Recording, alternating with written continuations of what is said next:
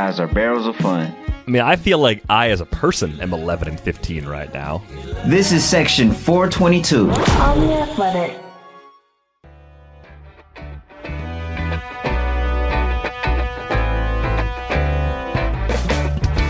Welcome to the Section 422 podcast, episode number 72. Derek Van Riper here with Will Salmon. On this episode, we will discuss the Brewers after their weekend sweep in Pittsburgh. They are now 11 and 15, one week before the 2020 trade deadline. We'll discuss what went wrong last week against the Twins and the Pirates, how the Brewers might be able to turn things around against the Reds, and in a rematch at home against the Pirates during the upcoming week. And we'll take a look at some possible scenarios for the upcoming trade deadline. Will, how's it going for you on this Monday? You know, I feel like the last couple of times you have asked me that, I've gone on like this long monologue of how bad the Brewers have been playing. Um, and maybe that's kind of one of one and the same of how I'm feeling and how they're playing. Hopefully not, because that's probably not a great sign for somebody's mental health these days, considering how bad they're playing. But I'm doing okay. I'm doing okay. Um, yeah, I watched a, a, rough week of Brewers baseball. Um, things are not trending too well to say the least, in that regard. But other than that, my life is fine. I mean, I feel like I, as a person, am 11 and 15 right now. Doesn't it feel that way after you watch these games? It does. It really does. Like it, it's just been one little setback after another. I mean, you entered last week with the Brewers taking three of four from the Cubs at Wrigley. It kind of felt like, all right, maybe this group is beginning to gel maybe momentum is finally behind this team and they're going to start kind of getting off the blocks. They're going to get away from the 500 mark. They're going to start closing down the gap on the Cubs in the division.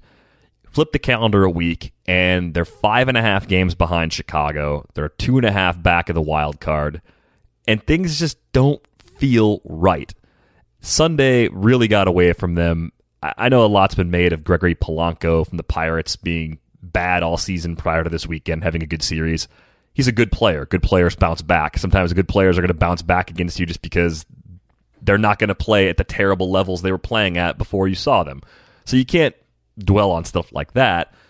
But I think it's frustrating to look at a decisive game in the series where Josh Hader was warming up and Josh Hader didn't pitch. And David Phelps has been great. So Phelps giving up what stood as the game winning home run to Polanco again, you kind of shrug your shoulders and say, look, this guy's been great for us in the eighth inning.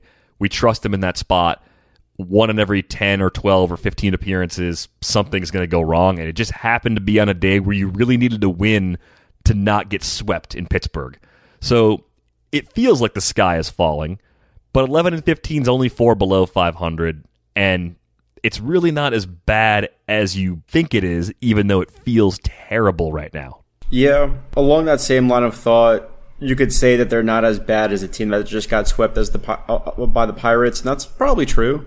But on the other side, you could say that they're probably not as good as the team that we saw take three out of four against the Cubs. And then what you wind up with is pretty much a 500 team, and that's lacking in energy. It's just not as fun to watch sometimes.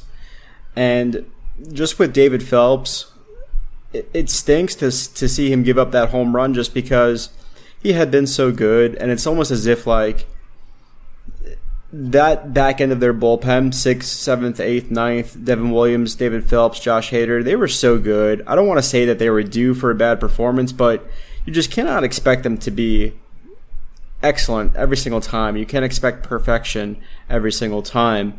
And so this is where those earlier losses where they couldn't hit at all, they couldn't score any runs. This is where it adds up a little bit because eh, there's going to be a point where the bullpen lets them down, like it has recently. And so they were kind of playing with fire, just waiting for that to happen, I felt like, because it just was a, sort of inevitable.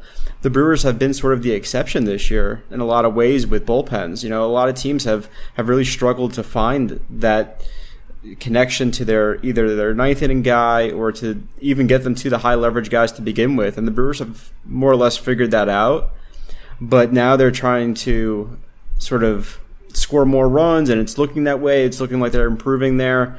But again, it's just the lack of production offensively has really come back to, to hurt them because now you're putting a lot of pressure again on the pitching to be stellar, and it's just I don't I don't know if they're good enough there. It's one of those areas that uh, if you ask people back in March and if you ask them again during summer camp, what is your greatest area of concern with the Brewers roster? I think the rotation would have probably been at the top of everybody's list.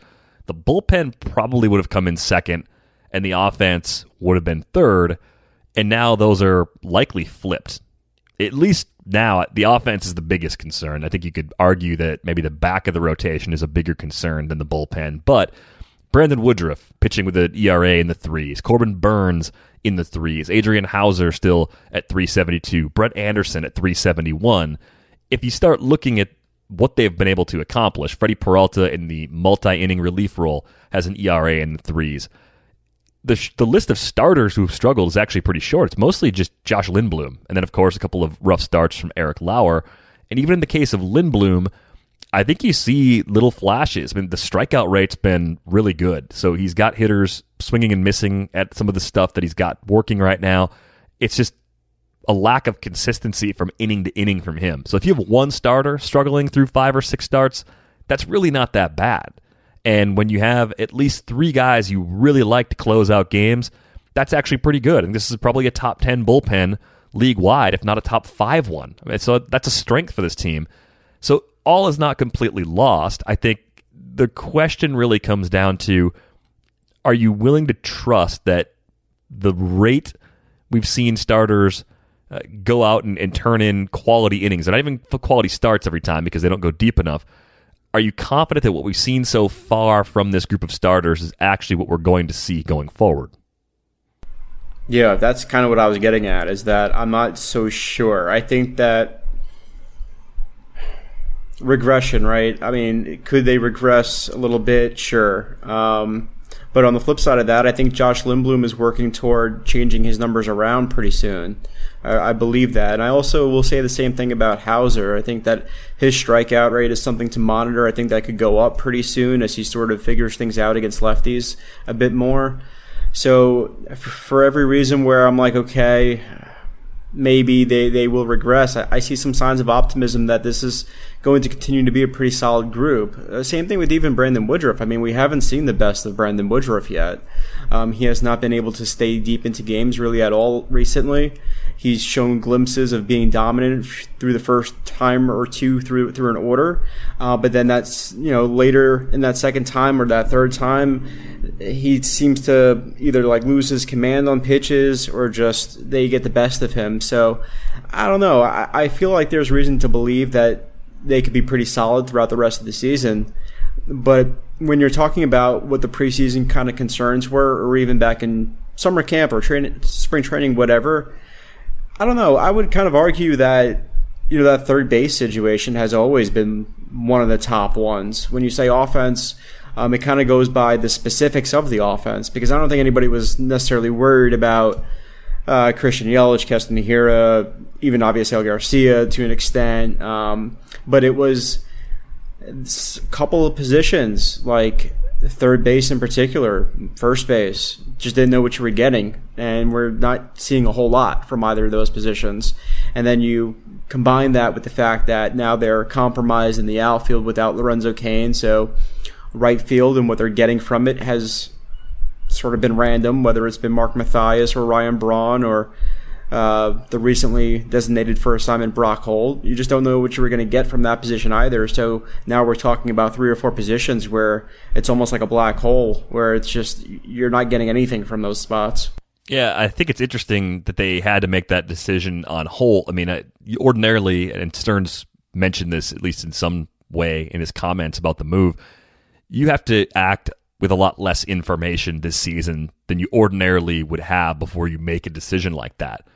And for Brock Holt, you know, the versatility he brings to the table and the ability off the bench to enter a game, maybe be a good pinch hitter, that matters a lot more in 162 games. But when you open for a 20 or 25 game stretch and you're just not playing well and you're here on a one year contract, the team has to quickly say, okay, look, if we gave him another 20 games, he, maybe he'd get out of it, but we can't afford to do that because 20 more games and, you know, we're 15 games away from the playoffs.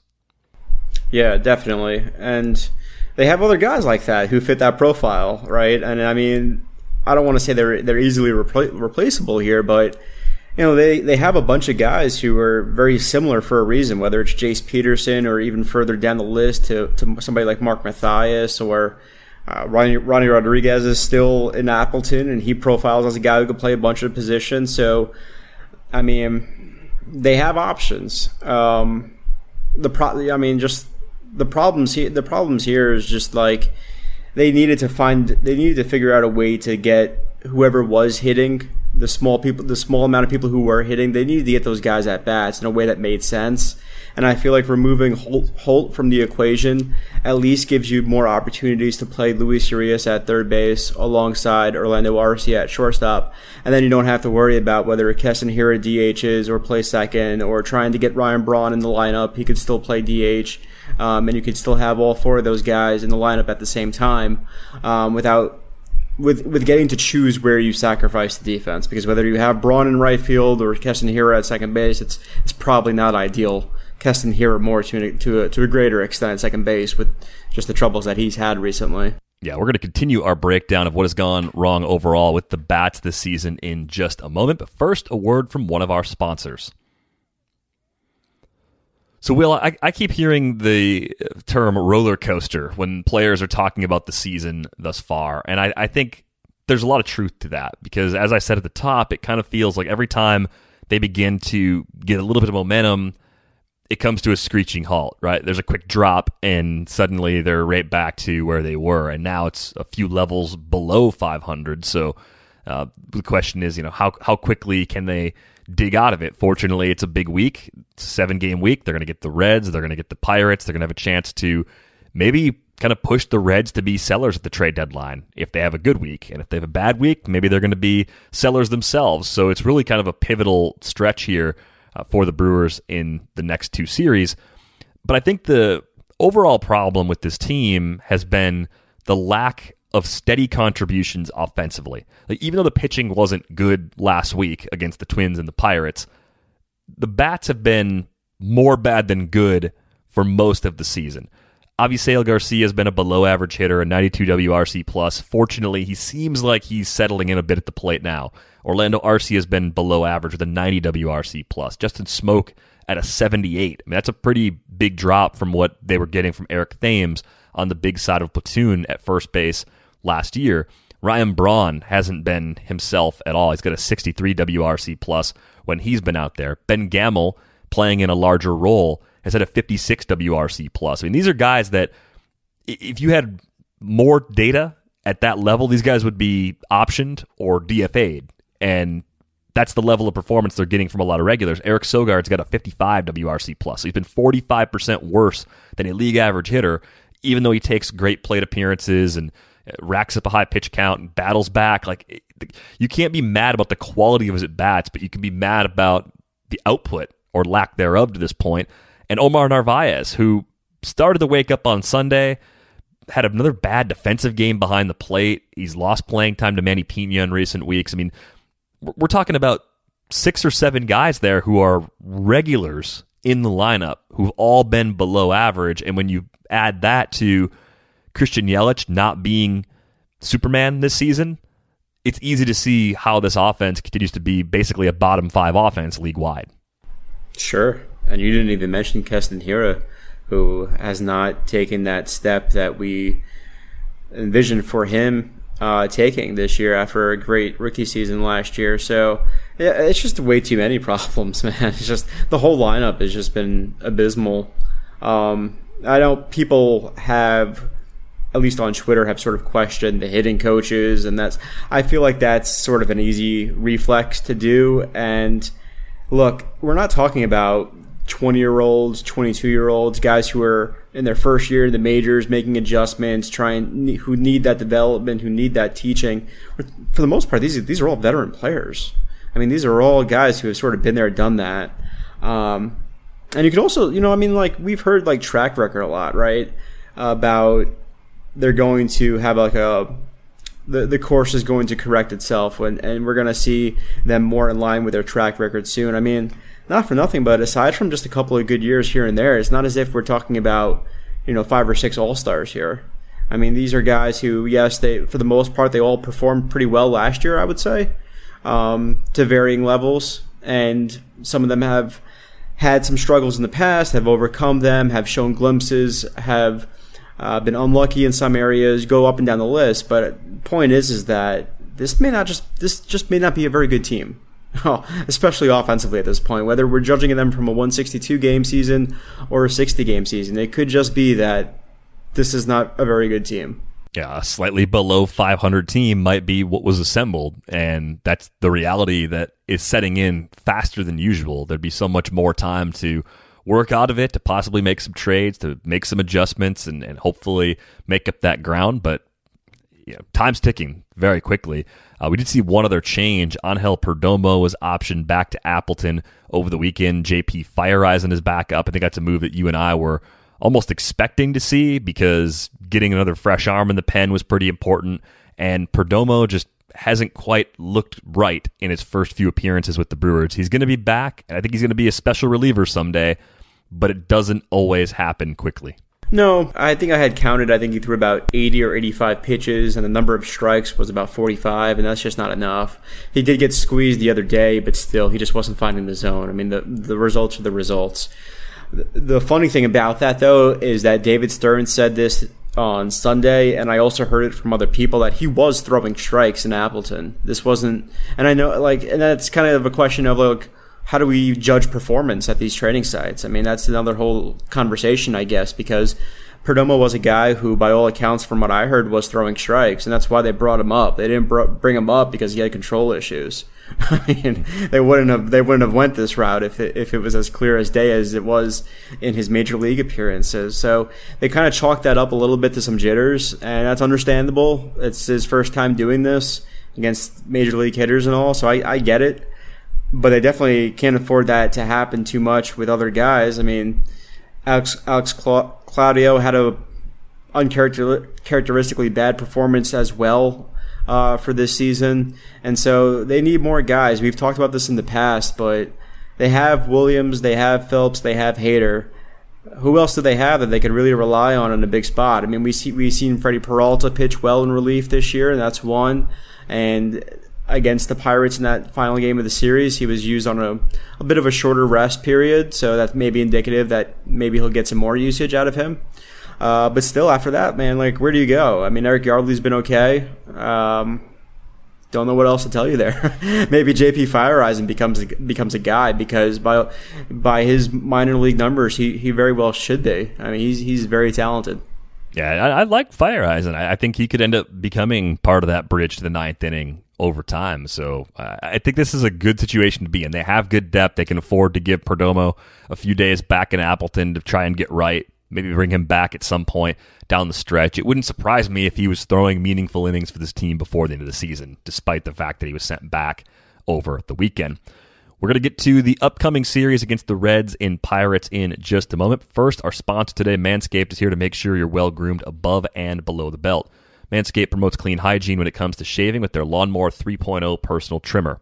Manscaped is the only men's brand dedicated to below the waist grooming, and the Lawnmower 3.0 is a waterproof cordless body trimmer that makes it safe and easy. Subscribe to the perfect package and get a new replacement blade refill for your trimmer delivered to your door every three months, making sure your trimmer always stays fresh and clean. Get 20% off and free shipping with the code TheAthletic20 at manscaped.com. That's 20% off with free shipping at manscaped.com and use code TheAthletic20. And for a limited time, subscribers get not one, but two free gifts a travel bag, a $39 value, and the patented high performance Manscaped boxer briefs. So go to manscaped.com today and use code TheAthletic20. All right, Will, as I mentioned a little earlier, it's a big series for the Reds coming up at Miller Park as well. And we're talking about two teams that have under performed expectations, both sitting at 11 and 15, so both in the exact same spot in the NL Central, five and a half back of the Cubs. And we saw the Reds for a series a couple of weeks ago. The thing that concerns me for this matchup that the Brewers have is just that the Reds have great starting pitching. And when you have an offense that's struggling, facing great starting pitching for five, six, possibly seven innings is very problematic. It's tough to break out of an offensive slump with the Reds coming to town. So, as you look at the pitching matchups for this series, do you see any light at the end of the tunnel for this Brewers offense? Maybe toward the end. Maybe toward the end, right? Because it's Bauer on Monday, it's Castillo on Tuesday, it's Gray on Wednesday, and then it's Wade Miley on Thursday. Yeah, and, and Thursday, from what I understand, may be subject to change as well, and perhaps that's a good move considering Wade Miley's numbers so far um, from the little bit he's pitched. But yeah, and you could kind of say the same thing because, like you mentioned, with the Reds and the Brewers, they're, they're very similar. So you could kind of say the same thing with the Reds coming to Milwaukee. Like, hey, you know, I mean, the Brewers have, have had a good pitching staff that doesn't really bode well for their offense either, for a team that struggled to put up runs and, and to piece some hits together. But the difference is, is that the Reds pitching has been better. So there you go. That, that gives you the advantage right there. I mean, if we're talking about two struggling offenses, clearly the Reds have the better staff right now. So it, it doesn't really look great going into it. But I've liked what I've seen from Brett Anderson. He's doing. He seems to be doing his thing lately, getting ground balls, um, pitching effectively, low in the zone. So you know maybe they could squeeze something out, and maybe they can get to the Reds bullpen. I think that that could be something there because these guys aren't. You would think that Bauer's not going to go set eight or nine. Maybe he could, um, but I think if you get to the Reds bullpen, that's really where you can make a difference because that's what happened to them last time they played, right? I mean, Lorenzen looked terrible and a couple of other guys struggled. So yeah, I mean, there's there's some light there. There's some optimism for for the Brewers. They just they're just going up against you know good starting pitching again, and we saw that with the Twins just last week with Maeda and uh, Berrios, where those guys were just on fire. I mean, they they were completely dominant in command, and didn't really help that the Brewers haven't been able to piece together any hits offensively in the early innings. Yeah, I just think that's a really tough string of matchups. I know the Brewers got to Sonny Gray a little bit last time they saw him before opening it up against that Cincinnati bullpen, but you see it all lined up and you say this is gut check time. This is going to be that uh, that window where the Brewers either show us that they are going to hang around and, and, be in the playoff race, or they're going to be uh, in a position few of us expected where they're trading some pieces away at the deadline. Which I should say, like if the Brewers were to trade a couple of veteran players away at the deadline next week, I don't think that necessarily prevents them from making the playoffs in a scenario where eight NL teams are going to be in the postseason this year. So it's not like they have elite but expiring contracts of guys who are key pieces. It would be more just opening up opportunities for some of those depth players that you talked about, right? So I wouldn't necessarily look at David Stearns trading away some players and not getting a lot of immediate help back as a sign that the season's completely over either. No, that's a great point. I mean, and you could also make a trade where you know you you do acquire somebody who doesn't just help you for 2020, but also beyond, where they have some uh, some team control and it just makes sense to make a move. Um, I mean, Brett Anderson comes to mind as a guy that maybe they are willing to move. Maybe they're just seeing like, okay, we we have Eric Lauer who's not really doing anything for us right now. Maybe it's time to move him and back into the rotation, or maybe uh, Freddie Peralta or whoever, um, because I feel like that's an area where they, they have the a kind of I don't want to say surplus because you never have quite a surplus of starting pitching, right? But you have an area that you could kind of pull from and trade from, and you could use that to help an area of weakness on your on your roster. That again, like you said, doesn't necessarily spell out, hey, we're selling here or we're, we're throwing the white towel in on 2020. I mean, you could make a move that's beneficial for both teams. I just think that that's going to be kind of rare to see in some in some instances this year, where we may not see some of that. I think ideally they make a move like they did with the Padres over the winter.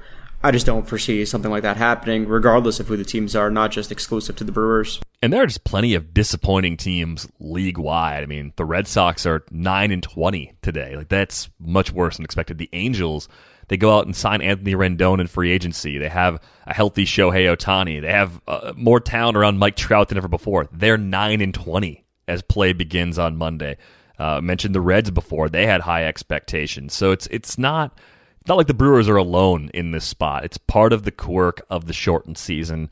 Uh, it's part of things being very close on the margins league wide, I think, right now. And I think that's going to make the deadline really bizarre. Like this week's going to shape the fate of a lot of teams, at least the direction of a lot of teams, even if it doesn't necessarily push mid mid pack teams completely out of contention. I think it's exactly what the Brewers are. They're a mid pack team They're good enough to get there, and I think that's all you really have to be to have a chance. But it's still hard to look at the Brewers as constructed with the offense being the way that it is and saying, yeah, they're going to be able to win a series against the Dodgers when it counts in October, or they're going to win a series against a team like Atlanta when it counts in October. But look, they have not played their best baseball yet. I think that's very clear. Like, no matter what you think of the players we talked about earlier, those hitters who are underperforming, everyone expects them to be better than they've been so far. Whether they get back to previous career averages or closer to their peaks, sure, that's much more debatable. I think you'd expect more of the former than the latter